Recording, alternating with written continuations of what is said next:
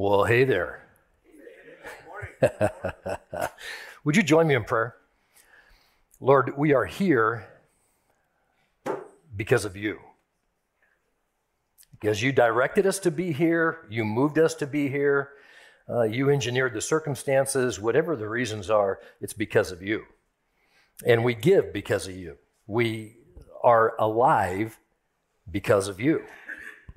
And so, as we open up your word this morning, we're asking for you to minister to us through it, for you to speak to us through it, and for you to make a difference in our lives through your word. Thank you that you're so able to do that, Lord. I just give you praise for that in Jesus' name. Amen.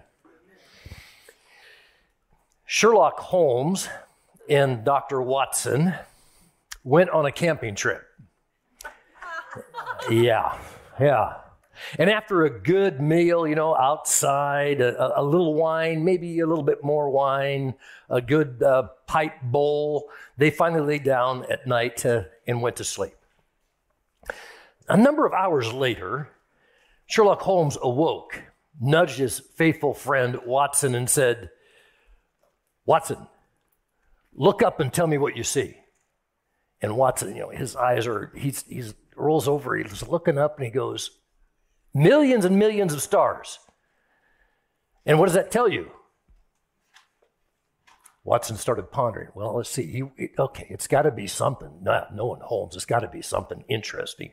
So he said, astronomically, it tells me there are millions of galaxies and perhaps billions of planets.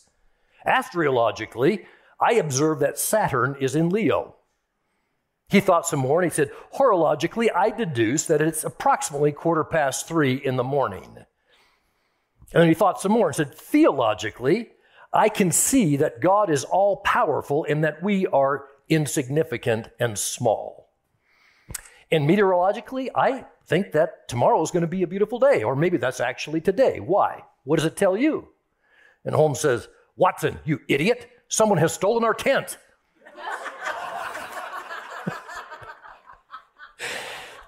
Today, today we are continuing our series on changes and we are looking at the lives of people from the Bible and saying, how, what can we learn from this life for our lives. And I want to start by saying that, you know, often we can get so caught up in the minutia of things that we miss the real event that's going on around us. Can you say amen to that? Yeah, obviously. Isn't that the truth? Sometimes we see things through a blind spot. A, a scotoma is what it's actually called, and we miss what's really happening. Blind spots can be dangerous if they lead us to the wrong conclusions, right? So we're going to be looking at John chapter 9, beginning in verse number 1 today. If you've got your apps, apps you can open them up and follow along. We'll also have the scripture on the, uh, on the screen for you, or your Bibles if you happen to have one of those. Um, that would be great. John chapter 9, beginning in verse number 1. Now, as Jesus passed by, he saw a man who was blind from birth. And his disciples asked him, saying, Rabbi, who sinned, this man or his parents, that he was born blind? And Jesus answered, Neither this man or his parents sinned, but that the works of God should be revealed in him. You know, sometimes we get so caught up in assigning blame for things that we forget to look at where God is in the circumstances, in the situation. Here, here's the truth the truth is, your problems, your issues that you may be dealing with, may actually have little to do with you. It may not have a lot to do with you. I mean, no question they impact you, no question that they, they affect you. But no matter how big they seem to you, God may be doing something through your problems, through your issues, through your life that is much bigger than you. And we're going to see that as we go forward with this. The Jews believed, and to kind of put this in context, the Jews believed that if there was sin, sickness, or illness, it must be God uh, demonstrating that you have been living wrong, or that you were in sin, or that you were sinful. They actually misunderstood God's character as a God of love, as the creator and the provider. As James said, that, that everything good, everything good comes from the Father of lights which means that God provides only good things and evil actually exists in his absence. So God didn't need to make the man blind. That was just a byproduct of being born into a world of sin. But God loves to impact those things and turn them into good and for His glory if we believe and trust Him to do that. Maybe ask this question that I want you to just think about for a minute. Are there things in your life that have put you at a significant disadvantage? Things that maybe actually have been there since birth or that have been there for a long time and they're impacting your life. Maybe you've actually just learned to live with them, like this blind guy did. Maybe you wondered why they were part of your life to begin with. Well, well, I want to encourage you this morning to give them to Jesus and say, Lord, if you've got something else to do with this thing, that has been part of my life for many years, or that has been part of my life for whatever length of time it's been, I want to give you permission to move in it however you want to move in it. Because here's what I have seen with God God changes us individually so we can testify for Him. He changes us so we can testify, so we can be a witness for Him. And so He loves to change us so we end up lifting up His name. Now, we got to be honest here because we have committed to be that way right here is that we're going to be honest and authentic.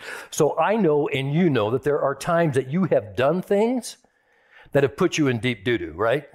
There are times that you've done stuff that, that really what the consequences that you're dealing with are from your own poorly sown seeds. Can you say amen to that if you're truthful? Yeah, yeah. I have too. I'll say amen twice to that. Um, but a great thing about Jesus, a great thing about Jesus is that he is far more interested in providing solutions than on assigning blame.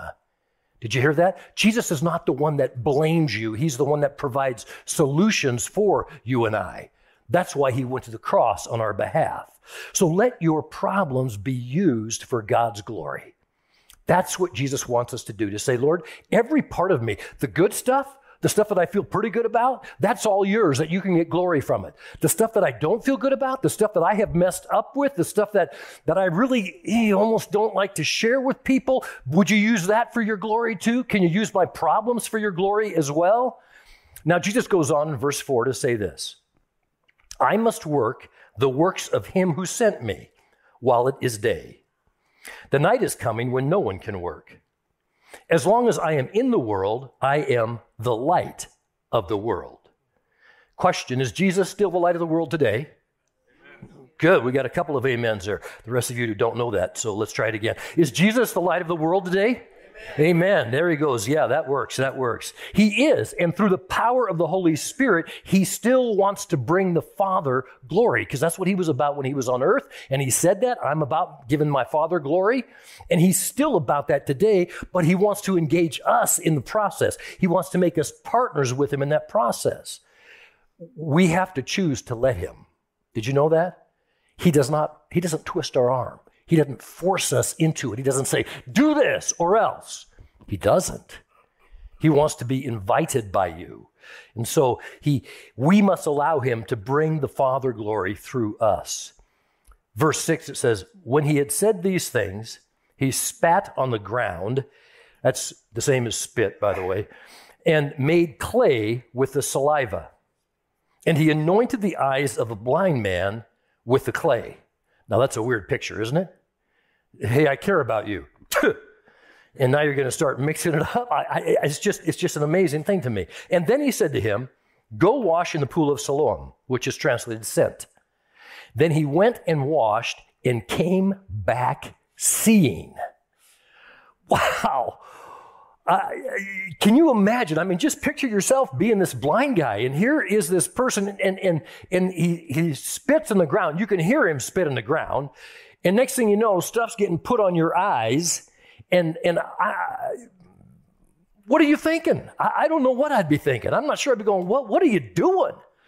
What are you doing, really? Putting junk on my eyes. And then he says, now go wash in the pool of Siloam, and and you're going to see. When God speaks, listen and obey. When God speaks, listen and obey. Sometimes God speaks and asks you and I to do things that seem weird, that seem like, are you kidding me? You're asking me to do that? That doesn't seem right. That doesn't seem, that, that this seems weird. And God goes, Yeah, you are, and I'll use you however I can, right? And so he's just that, well, I love that. I love that. Just listen and obey. Verse number eight. Therefore, the neighbors and those who had previously had seen that he was blind said, Is not this he who sat and baked? Some said, This is he. Others said, He is like him. He said, I am he. he wanted him to know, it's me. He wanted to know, I'm the one. Friends, we, be, we need to be willing to own our own testimony.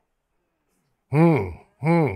I, I know people who are so embarrassed about where Jesus saved them from, they don't say anything about it. You need to be willing to own your own testimony and say, wait a minute, no, that's me. I am the one that was and am today. I am that one. Verse 10 Therefore they said to him, How were your eyes opened? And he answered and said, A man called Jesus made clay and anointed my eyes and said to me, Go to the pool of Siloam and wash. So I went and washed, and I received my sight. Then they said to him, Where is he? He said, I don't know. Did you know you don't have to know everything before sharing? You don't have to know everything before giving your testimony. Your testimony is your testimony.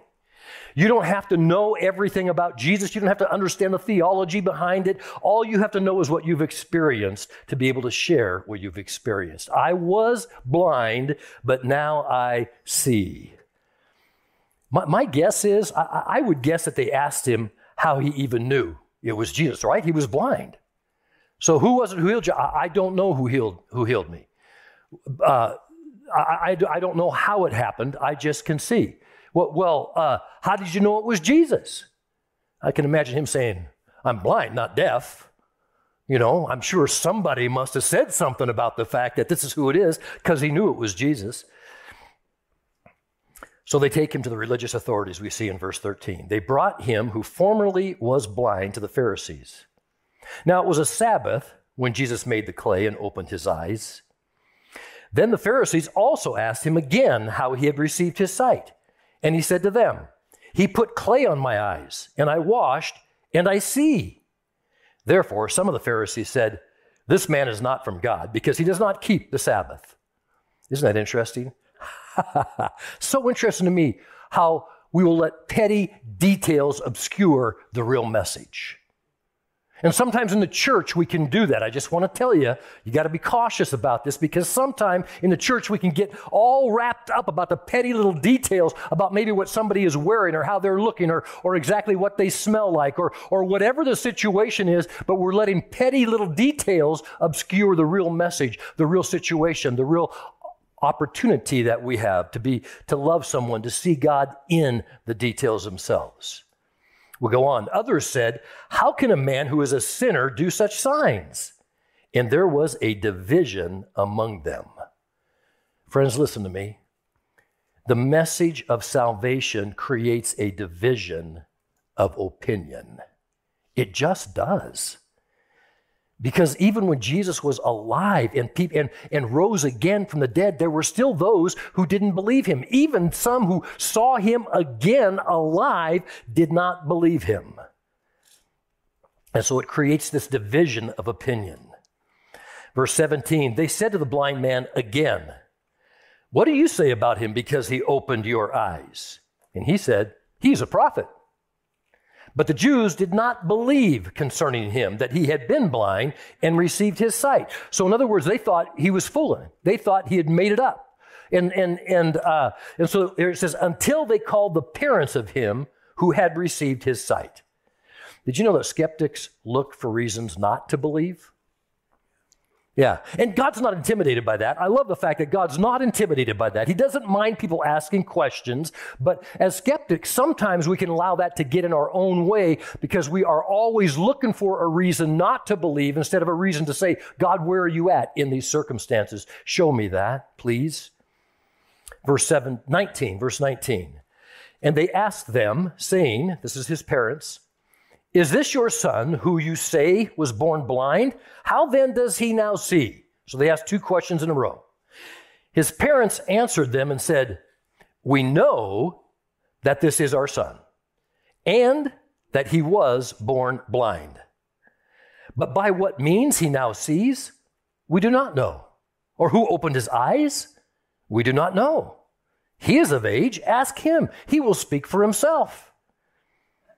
His parents said these things because they feared the Jews, for the Jews had already agreed or agreed already that if anyone confessed that he, that Jesus was the Christ, in other words, that Jesus was the Messiah, that Jesus was the one who fulfilled all of the prophecies about the Messiah, if anyone confessed that, he would be put out of the synagogue. Therefore, his parents said, He is of age, ask him. Fear can keep us from rejoicing in God's blessings. Fear can. I mean, imagine this. Just put yourself in the place of these parents who have this baby boy and do not know that he is blind until he is born. And now they're holding this baby who at birth was blind. And they're, and they're looking at him, realizing we're going to raise this child, and it's not going to be like any other child. We're going to have to have all kinds of extra effort and energy. We're going to have to think about. So, you, their entire life is consumed with how do they help this child grow and begin to engage in society, and then find a way to actually support himself. We know he was begging, so that that's the way he was supporting himself. So, whatever transpires, he's now an adult, and now he comes, and he was blind, but now he's seeing, and the parents can't even rejoice because they're so afraid of getting booted out of the synagogue. Listen, if the church is going to keep you from rejoicing about Jesus, leave it. Because he is more important than anybody, than any group of people. Because the real church knows who he is. He is their master, he is their Lord, he is the one that we follow because of who he is. Verse 24. So they called, again, called the man who was blind, this is the Pharisees, and said to him, Give God the glory. We know this man is a sinner. He answered and said, Whether he is a sinner or not, I do not know. One thing I do know I was blind, but now I can see.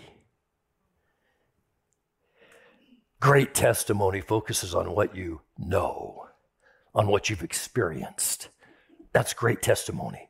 God changes us so we can testify for him. Verse 26. Then they said to him again, What did he do to you? How did he open your eyes?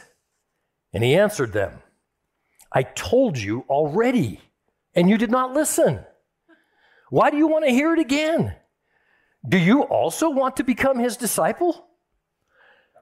Wow. Listen, clarifying questions often expose the true motive, don't they?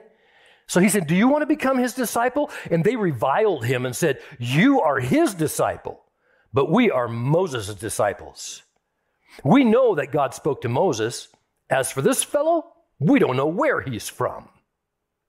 It's so funny to me how uh, when we're not certain of something, we'll tend to become condescending toward it tend to look down on it. I mean, what they're really saying is, we know better than you. Who do you think you are? But they still can't explain it away. Verse 30 The man answered and said to them, Watch this. Why? This is a marvelous thing that you do not know where he is from, yet he has opened my eyes. Now, we know that God does not hear sinners. But if anyone is a worshiper of God and does his will, he hears him. Since the world began, it has been unheard of that anyone opened the eyes of one who was born blind. If this man were not from God, he could do nothing. It is amazing when we follow God, how God increases our understanding and boldness for those who believe in Him. I have seen it again and again where someone who doesn't know squat about the Bible, who doesn't have a great understanding theologically at all, suddenly begin to speak things that are obviously from the Holy Spirit and they have wisdom and they have conviction and they have understanding that's way beyond them. And I look at that and go, man, yes, God changes us. Why? So we can testify for Him. That's why he changes us. Verse number 34 They answered and said to him, You were completely born in sins, and you are teaching us? And they cast him out. Don't know how to deal with the problem? Get rid of it. Wrong beliefs lead to wrong actions. Jesus, verse 35, heard that they had cast him out. And when he found him, he said to him, Do you believe in the Son of God? He answered and said, Who is he, Lord, that I may believe in him? And Jesus said to him, You have both seen him, and it is he who is talking with you. And then he said, Lord, I believe. And he worshiped him. Truly believing in Jesus causes us to worship him. If we truly believe in Jesus, it causes us to worship him. Now, I want to let you know something here. This is the most important thing of the entire story. It isn't the blind guy suddenly seeing. It's the blind guy seeing that Jesus is the Savior and worshiping Him. It's the blind guy believing in Jesus Christ and what Jesus did for him and that He was God's Son, that He was the Messiah. That's the most important thing of it all. And when you know that, when you are certain of that, when that is, is in your bones and in your heart, you know what? You cannot help but worship Him. You can't help it because you know what He's done for you and you are amazed by him. Which begs a question. If you have no desire to worship Jesus, if you have no desire to be about him, I wonder if you know him. I wonder if you're actually saved. Because, see, I believe this with all of my heart that if you know Him, if you know what He has done for you, you cannot help but do what the blind guy did. You cannot help but say, I want to worship you. He fell at his feet to worship him. Lord, I believe. And he begins to worship him. Worship follows true belief, friends, like night follows day. It's an automatic thing that happens to us. And if you've missed that, and, and, and now don't, don't misread me here, please. Uh, there are seasons when I know I don't feel like jumping up and down and worshiping either, but I know who God is. But, but overall, in my heart and in yours, if that is not there, can I encourage you to, to, to seek that? To say, Jesus, I guess I don't get it enough. Would you show me more? Would you make yourself more real to me so I can recognize who you are and can actually actually come to you and worship you for being the God that you are, my Lord and my Savior and my Maker. Now, Jesus goes on to say this For judgment I have come into this world, that those who do not see may see, and that those who see may be made blind. Now, I want to stop there real quick a second because I wish they had translated this a little differently. You've got to understand the nuance a little bit of what was taking place here because it would make it would be easier for us to understand this if they had said those who do not see may see and those who think they see may be made blind. Because what he's talking about are the Pharisees and those who think they know everything, who think they, they, they, they actually see what's going on, but do not, okay? And th- then some of the Pharisees, they picked up on the fact of what he was saying, who were with him, heard these words and said to him, Are we blind also? In other words, are you really talking to us? And Jesus says, If you were blind, you would have no sin. But now you say, We see. Therefore, your sin remains. Wow. Wow. And in other words, you really don't see, but you think you see. And what you really are, he would call them uh, uh, later in another place in the Bible, are blind guides. You're acting like you're the guide to lead people to God, but you're blind yourself. You're not seeing what it is really about. What in the world is keeping them from seeing who Jesus was? Anybody got any ideas what was keeping them from seeing Jesus for who he was? Pride. Thank you. Aces. Right on. Pride is what kept them from seeing Jesus for who he really is. Wow. Wow. We have to lay down our pride if we're going to really see him for who he is. And as long as we are proud about who we are, as long as we think we got it made, we got it figured out, we're the ones who are dialed in, everybody else is, is an idiot. As long as we're there, friends, I got to tell you something, we're blind. Pride blinds us. But when I say, God, I, I, have got nothing going except for you. You're the one who's you're the one who's washed away my sins. You're the one who has filled me with your spirit. You're the one who has given me opportunity to live again. It's you, it's you, it's you. And when we get that, then we don't have that kind of pride. The pride gets out of the way. Pride blocks understanding. And what this is telling us is that it actually increases guilt.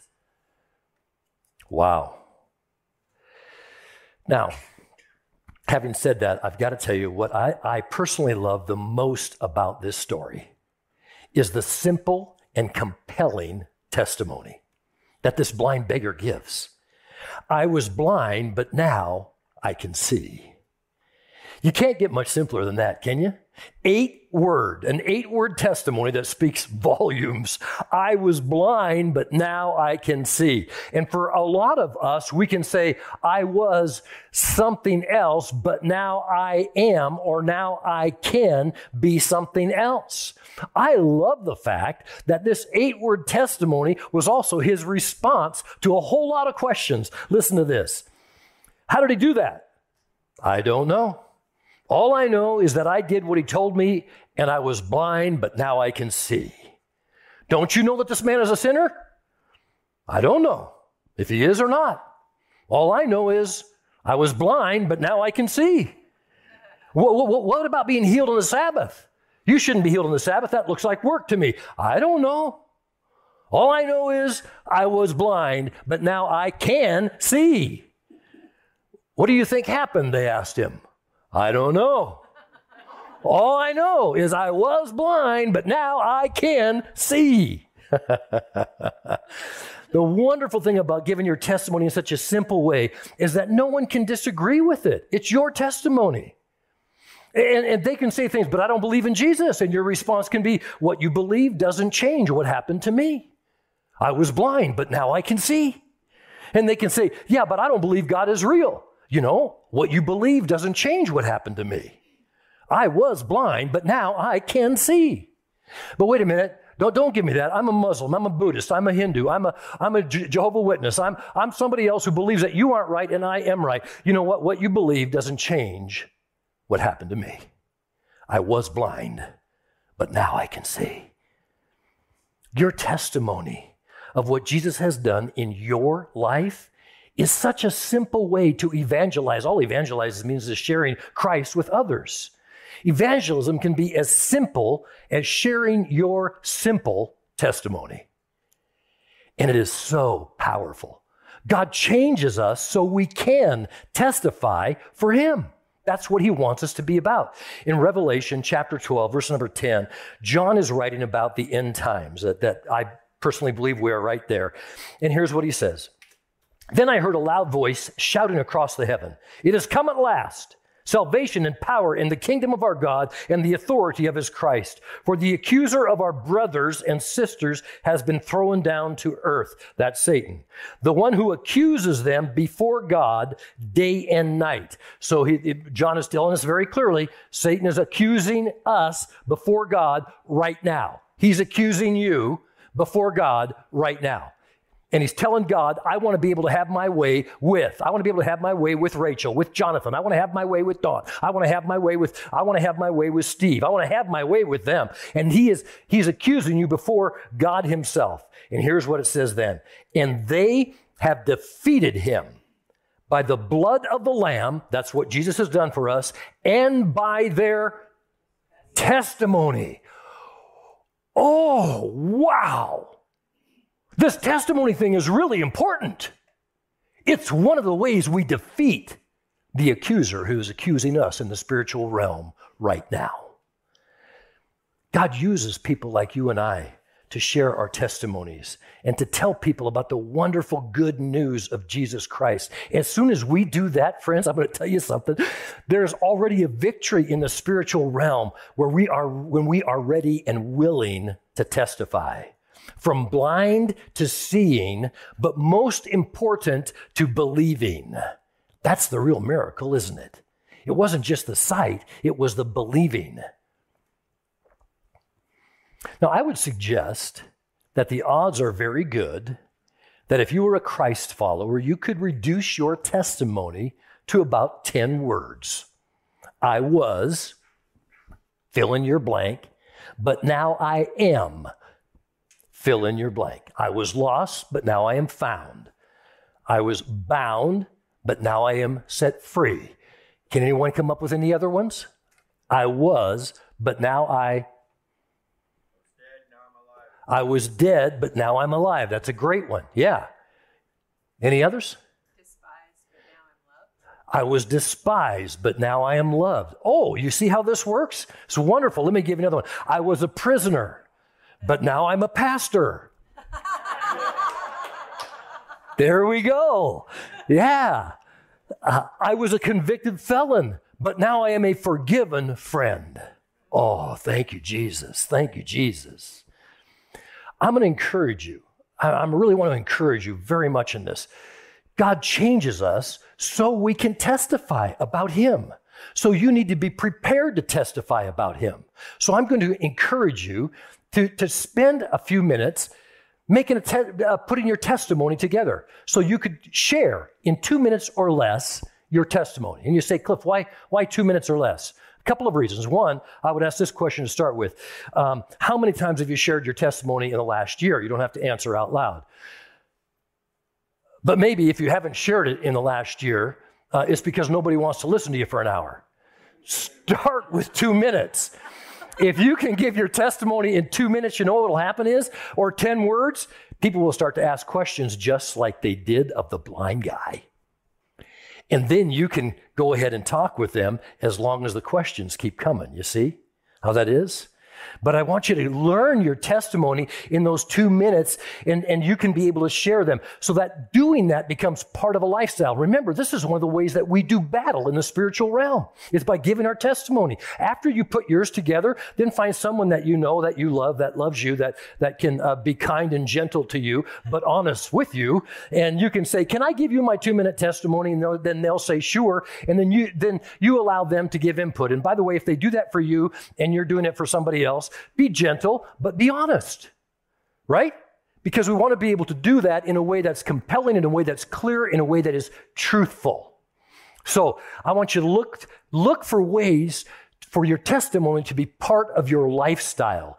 That means you're looking for opportunities to be able to do that, to give it on an ongoing basis. It needs, it, it also means this you need to be alert and praying for those opportunities. Lord, would you bring me the chance to do this? Would you bring me the chance to be able to share with somebody? And when you start praying that way, two things happen. One, the Holy Spirit starts going to work and he starts bringing people into your life. He starts moving the circumstances around you.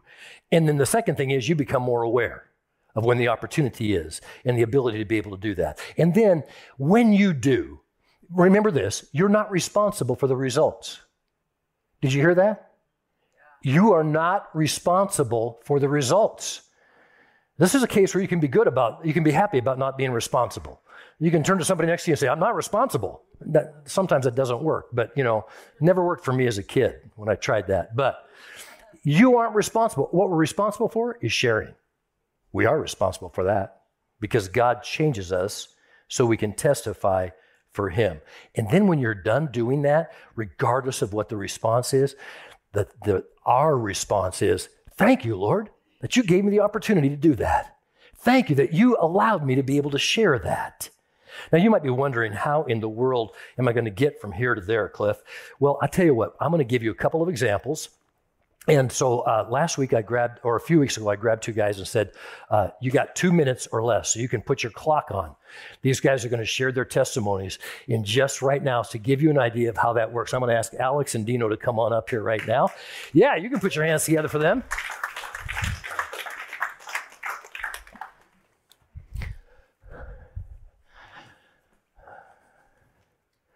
I love these guys. Aren't they great? Aren't they great? Yeah. The lights. The lights. I know it. Do I they know. have to be on? Yeah. Yeah, they do. Yeah. Yeah. They have to see your beautiful face. Yep. Yep. So I'm going to ask Alex if you'd go first. Sure. Would you do that? Could I borrow a uh, stand from you just so I can have a Yes. Yes. A few Cliff's notes? Get it? Of course. Somebody has to. No. Come on, I had to throw one really terrible. I chunk in. love it. I love it. All right. Um, well, my name's Alex, and I am a recovering drug addict. In 12 step recovery, the word surrender comes up a lot, and we're taught uh, to come to understand that when we've reached our rock bottom, we're left with no choice but to surrender and admit we're powerless. Uh, powerless over our addiction and surrender to a higher power of our own understanding, aka God. In February 2017, my rock bottom had arrived. Uh, I'd been using in secret for years and spinning a web of lies and manipulation and toxicity with everyone I loved and cared for. Everyone. But in February 2017, my wife had discovered the evidence of my using and confronted me with it. And in that moment, I did what many addicts do when confronted with the truth of their addiction I ran. I ran out the door. I got in my car and sped off as fast as I could. And as I was speeding away, my mind was racing and grasping at anything and everything that I could possibly do to get out of this. I thought maybe I'll drive to Canada. I thought maybe I'd just speed up and drive my car head on into a wall at 120 miles an hour. Those were real thoughts that I had. And as I was contemplating everything and anything that I could do to avoid the truth and to avoid surrender, uh, it was dark out and I, and I wasn't sure where I was. And, and as I was turning and frantically driving down every road and every street through a labyrinth and a maze of the suburbs, uh, all the streetlights began to disappear. And I, I realized all I could see were the headlights of my car. And I remember thinking at that moment how utterly and completely alone I felt. And a thought finally occurred to me that hadn't occurred to me before. I needed help. And once I admitted that, I realized my only option was to pray. And so I prayed to God for help. And this prayer was my surrender. And it was then that I decided I really need to pull over. I turned down a street at the end of the at the end of a block, and, and there was a lone streetlight. I remember it uh, vividly. There was a lone streetlight at the end of the block, and so I pulled into the parking lot there, and I began to sob, like I hadn't I hadn't cried or sobbed since I was a little boy. And as my emotions began to subside, and I started to collect myself, I wiped my nose and my face, and and for the first moment, I looked up to view where I was. I was staring at, at the front doors of a church. God had literally led me to the front door of salvation. Next month, I'm going to celebrate two years clean and sober.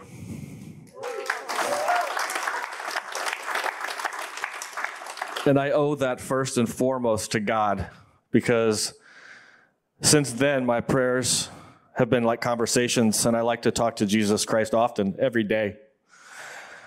And I pray for the things that I feel like matter in my life, but ultimately I pray for His will. And today I have true faith that His will for me is, is what will be done in my life, and that's what He wants for me. And that's true freedom. My surrender to my addiction to God led me to the freedom to be who He always meant me to be, which is a blessed and grateful child of God. Amen. Amen. So I I was an addict and I am a blessed and grateful child of God. Amen. Amen. That's awesome, Alex. Dino? So I'm a recovering addict. My name's Dino, and so I get uh, so I am not a speaker at all. So forgive me. I will fumble. Um, I did. These lights are blinding me. I can't even look out at the eyes of the audience. How do you do it? so thank you, Denise, for helping me gather the speech. But it, goes on beyond my speech. Uh, so it's, I, I'm doing everything to hold back the tears because it's just, it's a miracle. You know, miracles do happen still today. And I'm standing here in proof. Uh, so when I was a baby, you know, it's just it's it goes way beyond addiction. It goes beyond. It's just a sinful. I knew nothing but sin, nothing but sin. Parents dropped me sin. I lived in sin, and uh, so I, Cliff asked me to, to share, and I didn't know what to share. There's so much to share, so much to share, and so I just I'm sharing God's will. Or sorry, oh. it's uh, I'm doing everything to to remember that it's not about me. It's about Him, the miracles that He still does today, and out here. You know, as was Cliff was saying at church, and I, and I love you so much. And it, so if there's any non-believers out there, it's okay. It's okay not to believe. Just ask the questions you know, because I, well, there was a time I didn't believe.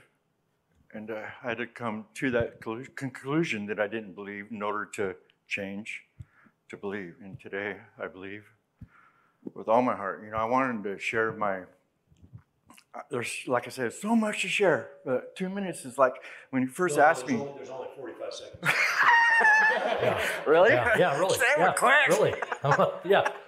Put, go on the other side again. So I'm so grateful to have a church uh, to have a, a, people that care. You know, it's uh, just something much more bigger than I to be a part of and share the word and share the love of God that He offers today, a living God inside of me, inside of all of you, if you believe. So that two minutes was quick. I didn't know I was. Thank you for, uh, and uh, seven years of no alcohol, no meth, nothing it's a miracle. Hallelujah. Yeah, Hallelujah. Yeah. Yeah. Yeah. Yeah. Come here. Come here. Put that down here. That here for a second. Would you guys pray with me? Lord, thank you so much that we can say, I was an addict. I was blind. I was lost. I was living in sin. But now, but now I'm a child of God's. But now I have a new identity. But now I am saved by grace but now I get to testify for him. Lord, I just thank you so much for Alex and Dino and their heart and their willingness to, to, to uh, stretch themselves to be where you've called them to be, to be able to testify for you. Pray a blessing on them and their families. I pray a blessing, Lord, uh, as they go from here and as we consider the testimonies that you've given us, that we would speak them boldly in ways that would uh, give you great glory. And I pray that in Jesus' name. Amen. Thanks, you guys. Appreciate it. Yeah. I'm going to ask the worship team to come up, and um, while they come up, I'm going to we're going to uh, continue to worship the Lord. And um, as we do, I'd appreciate it if you would stand. I'm going to give you a blessing. If you need, uh, if you are in a place where you're going, man, I'm not sure. You've kind of got to me with some different stuff. I, um, after the service, we'll have people up here, off on my my right, your left uh, to pray with you. If you would like prayer, just come on up there after the service is over. And let me give you his blessing, then we'll continue to worship. The Lord bless you and keep you. The Lord make his face shine upon you and be gracious to you. The Lord turn his face towards you to give you his peace and his strength so that you can testify to his goodness in your life in Jesus' name. And all the people said, Amen. Amen. Let's continue to worship the Lord.